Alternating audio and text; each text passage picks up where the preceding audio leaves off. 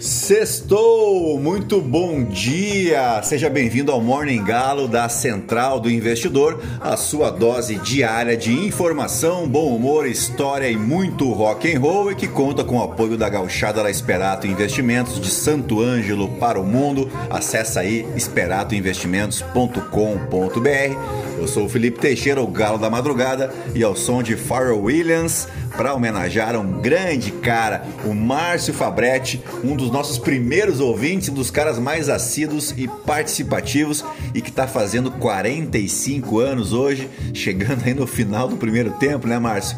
Mas ainda tem os acréscimos, e o Márcio que vive uma grande fase, porque ele é palmeirense, né? Anda rindo à toa, e hoje deve ter churrasco lá, porque a esposa do Márcio é gaúcha e gremista, porque ele não é bobo nem nada, né? Então os meus parabéns aí, muitas felicidades, muita saúde, sucesso, tudo de melhor, que a gente possa seguir juntos aí por muitos e muitos anos, tá legal? E dito isso, vamos em frente, porque time is money. Bora lá destacar o que de mais importante deve movimentar o mercado financeiro nesta sexta-feira, 1º de julho. Faltam 183 dias para acabar o ano, estamos a 93 dias das eleições de outubro e seja bem-vindo ao segundo semestre de 2022.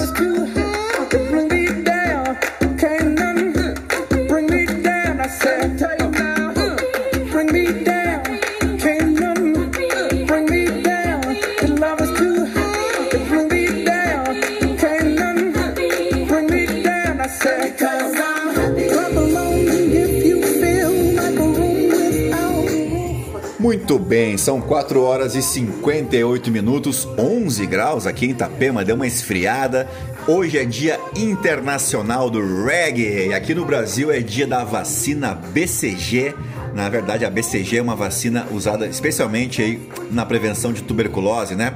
E em países onde a tuberculose ou a lepra são comuns, ela é recomendada as doses, né, para bebês saudáveis o mais cedo possível após o nascimento. O bacilo começou a ser desenvolvido em 1906 por Albert Leon Charles Calmet e Jean-Marie Camille Guérin, razão pela qual a fórmula recebeu então a designação de BCG, que significa Bacilo de Calmet-Guérin, uma vacina que todos nós tomamos sem nenhum problema, e olha que a maior parte dela é fabricada na China, só que nesse caso aqui não tem nenhum palerma, nenhum tonto conspirando contra essa vacina, não é verdade?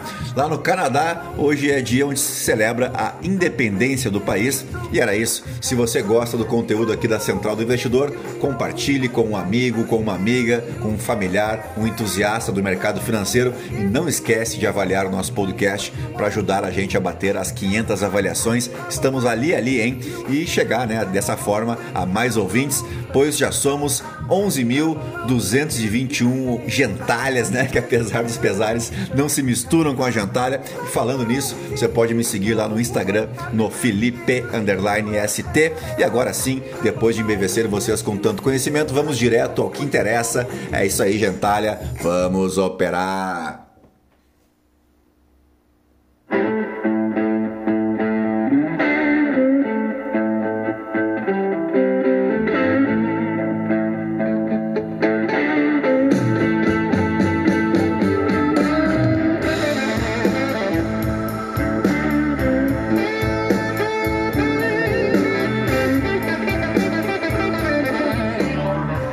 Muito bem, a sexta-feira começa com perdas generalizadas nos mercados asiáticos e também nos recém-abertos mercados europeus, com outro surto de aversão ao risco se espalhando também pelos futuros em Wall Street, reforçando aí a busca por segurança, né, nos títulos, iniciando o semestre ainda sobre os mesmos desafios, né, como domar a inflação sem mergulhar as maiores economias do mundo em uma recessão.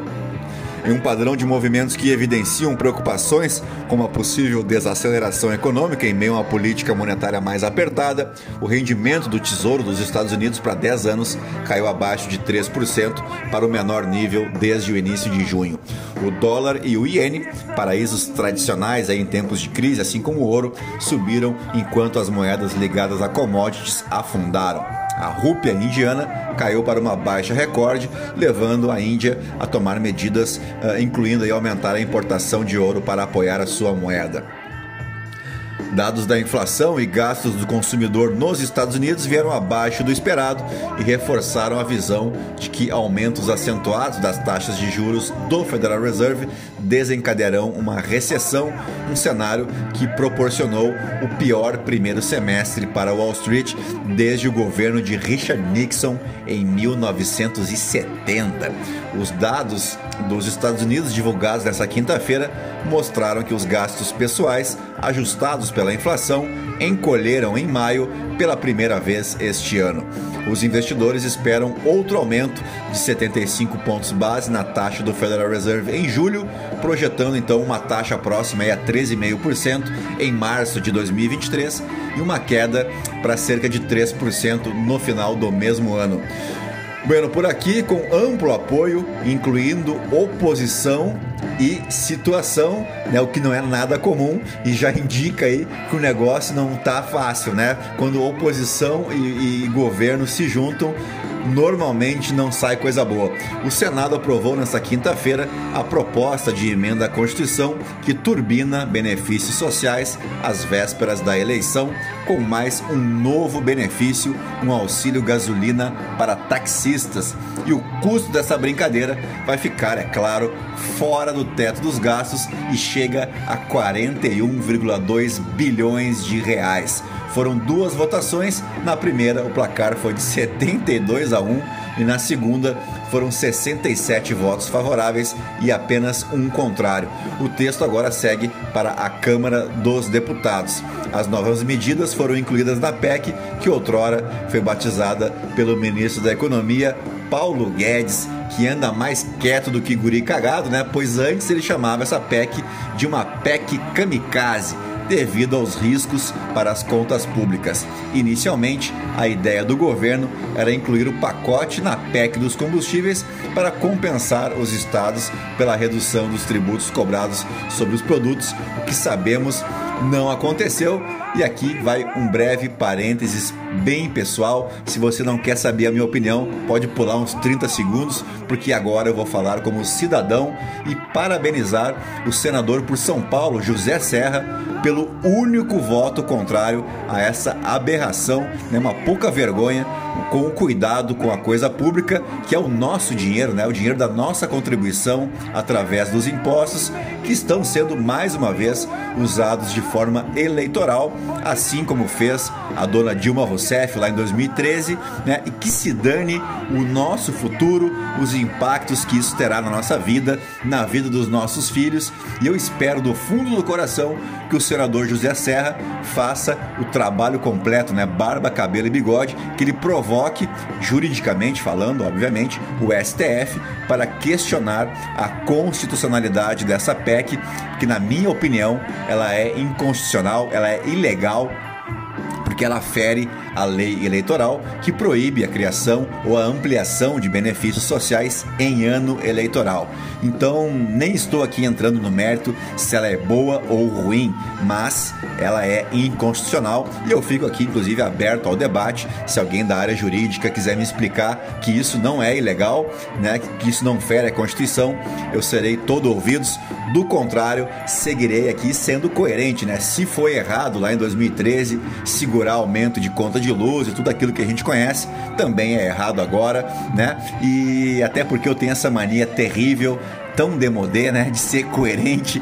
Por que eu vou fazer, né? Se o John Locke, que é o pai do liberalismo, que alguns desses senhores aí juram representar, disse certa feita que onde não há lei, não há liberdade. E um outro liberal, o Thomas Jefferson, endossa tudo isso quando disse que o preço da liberdade é a eterna vigilância, e aqui estamos sempre de olho. E eu, inclusive, já determinei aqui de forma muito particular que qualquer parlamentar que votar a favor dessa PEC não terá o meu voto nesse ano de 2022.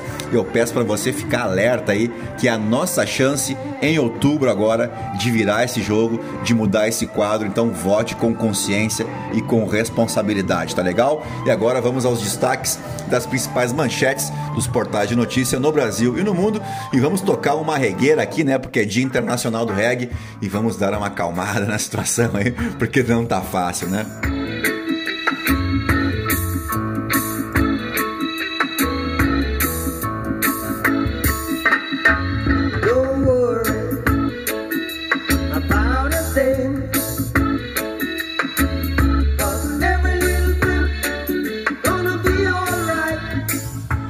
Muito bem, começamos pelo Estadão. Campanha de Bolsonaro prevê gastar até 132 milhões de reais e foca a arrecadação no agronegócio. Haddad e Tarcísio querem nacionalizar campanha para isolar Rodrigo Garcia. Laura Carpusca, PEC passou a ser pacote de benesses, populismo eleitoral descarado. Pedro Guimarães ameaça e xinga funcionários da Caixa em áudios. Mostra site, um grande conservador, né? Um autêntico representante da família brasileira, né? O cidadão de bem que atendia as suas funcionárias de cueca no quarto do hotel, né? Mas que maravilha! Verstappen critica a frase de Piquet sobre Hamilton, mas faz ressalva: não é racista. PT ameaça romper com Freixo e descarta dois nomes ao Senado no Rio. Arthur Duval é agredido por ex-deputado Boca Aberta em Londrina, no Paraná. E o Boca Aberta aqui não é adjetivo, não, né? É como o cidadão, o elemento se denomina lá em Londrina. O ex, também, assim como o Arthur Duval, o ex-parlamentar Boca Aberta. E ambos trocaram socos e pontapés, né, em via pública, um negócio assim muito republicano. Parabéns, inclusive, aos dois envolvidos. PT elegeu Bolsonaro, agora Bolsonaro pode eleger o PT, diz o jurista Miguel Reale Júnior. Datafolha, em São Paulo, Haddad tem 34%, Tarcísio 13% e Rodrigo Garcia 13%. Neymar está de acordo com saída do PSG e destino pode ser o Chelsea.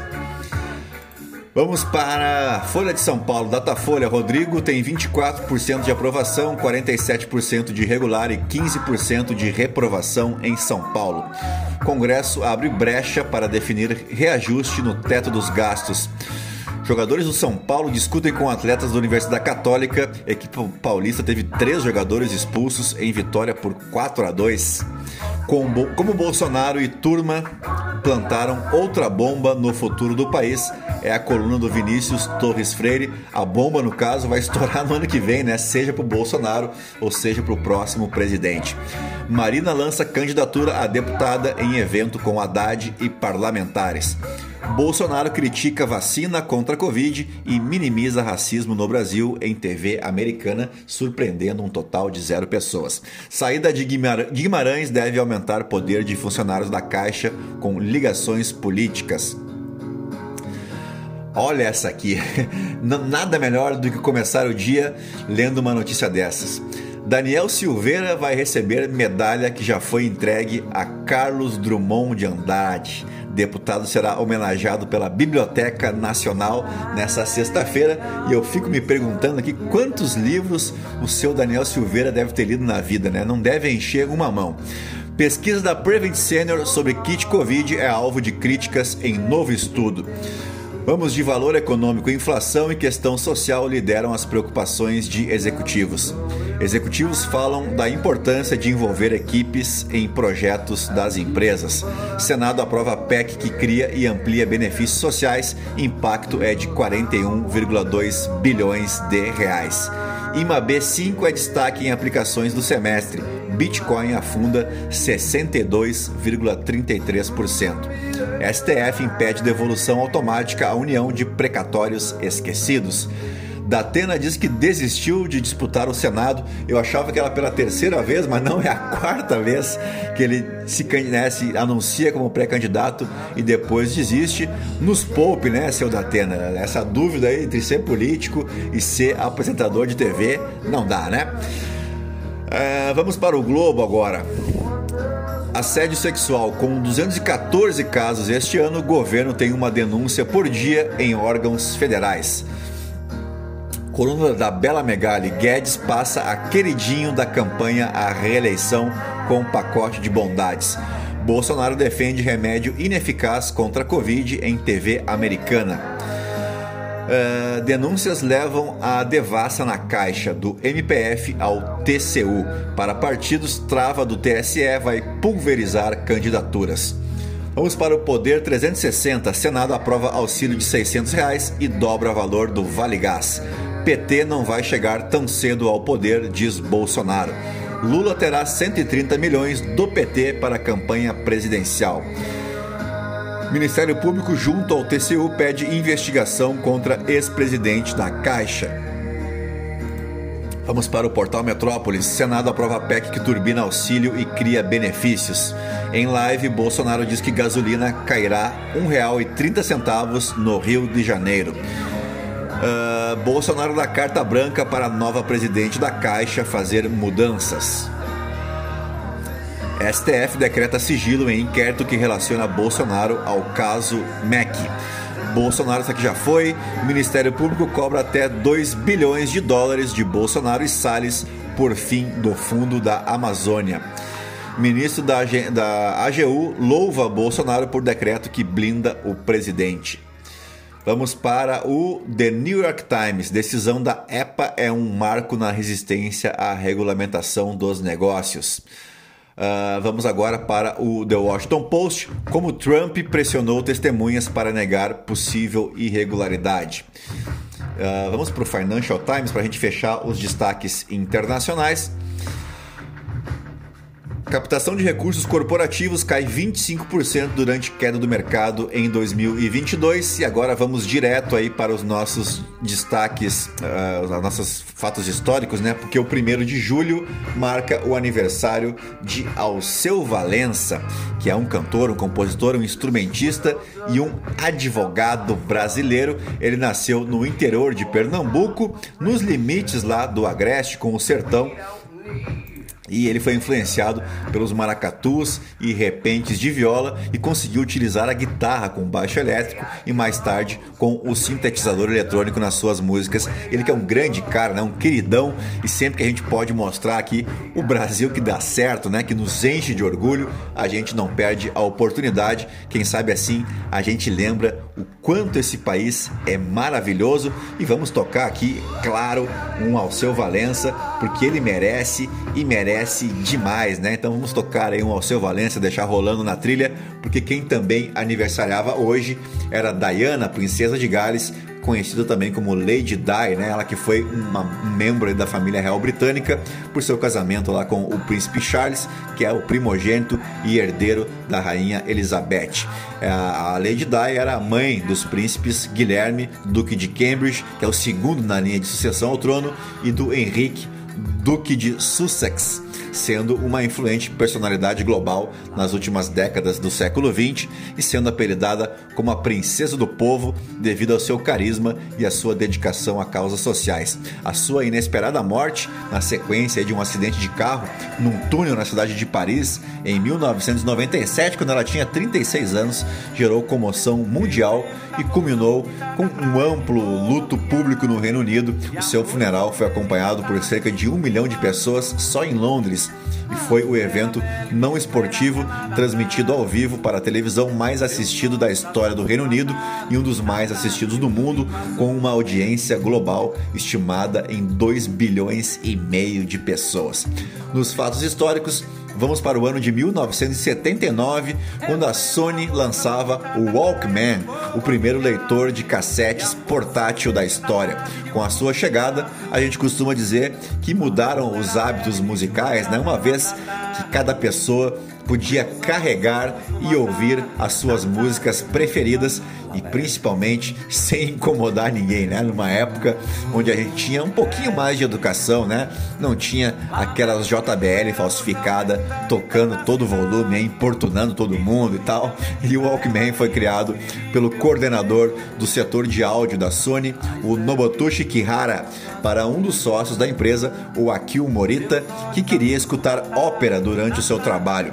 O Akio Morita odiou o nome Walkman, pediu inclusive para ser alterado, mas a campanha de divulgação já havia sido rodada, né? Então não tinha mais como alterar. E quando o primeiro aparelho ficou pronto, lá em 79, os vendedores não ficaram lá muito empolgados com a ideia e afirmaram que o Walkman seria um fracasso. E o Akio Morita, que acreditava no seu projeto, propôs então um desafio. Se o Walkman não vendesse pelo menos 100 mil unidades nos seus 2 primeiros anos, ele renunciaria à presidência da Sony. Só que daí, é claro, ele acabou ganhando a aposta, porque naquele período foram vendidos 1,5 milhão de tocadores de áudio Walkman, que foram vendidos entre 79 e 81. Vamos para o ano de 1991 agora, onde um 1º de julho terminava o Pacto de Varsóvia no contexto da Guerra Fria, né? Foi dissolvido em uma reunião em Praga, onde também foi criado a Aliança Militar, que foi criada lá em Varsóvia, na Polônia, em 1955, né, durante a Guerra Fria. Foi um complemento militar do Conselho para Assistência Econômica Mútua, a Organização Econômica Regional dos Estados Socialistas Europeus, e o acordo foi criado em reação à integração da Alemanha Ocidental na Organização do Tratado do Atlântico Norte, a OTAN, isso lá em 1955. Por fim, no ano de 2013, em 1º de julho, a Croácia se tornava um Estado membro da União Europeia. Era a 28ª nação a virar membro aí da União Europeia. E assim fechamos o nosso Morning Gallo desta sexta-feira, agradecendo aos 11.221 ouvintes espalhados em 32 países mundo afora. Aproveita para nos avaliar, deixar tuas 5 estrelas, me seguir também nas demais plataformas de streaming e lá no Instagram, no Felipe_ST, tá legal? Vou ficando por aqui, fique na companhia do aniversariante do dia, Alceu Valença. Eu volto mais tarde com mais uma edição do nosso Call de Fechamento. A todos um bom final de semana, cuidem-se bem, grande abraço, até mais, tchau, fui!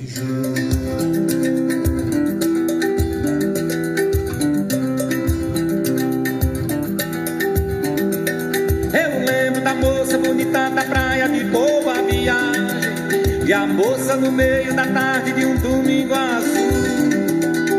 Azul era bela e de Ju era bela da tarde, seus olhos azuis como a tarde, na tarde um domingo azul. La Belle de Ju, Belle de Ju, oh, Belle de Ju. La Belle de Ju era a moça mais linda de toda a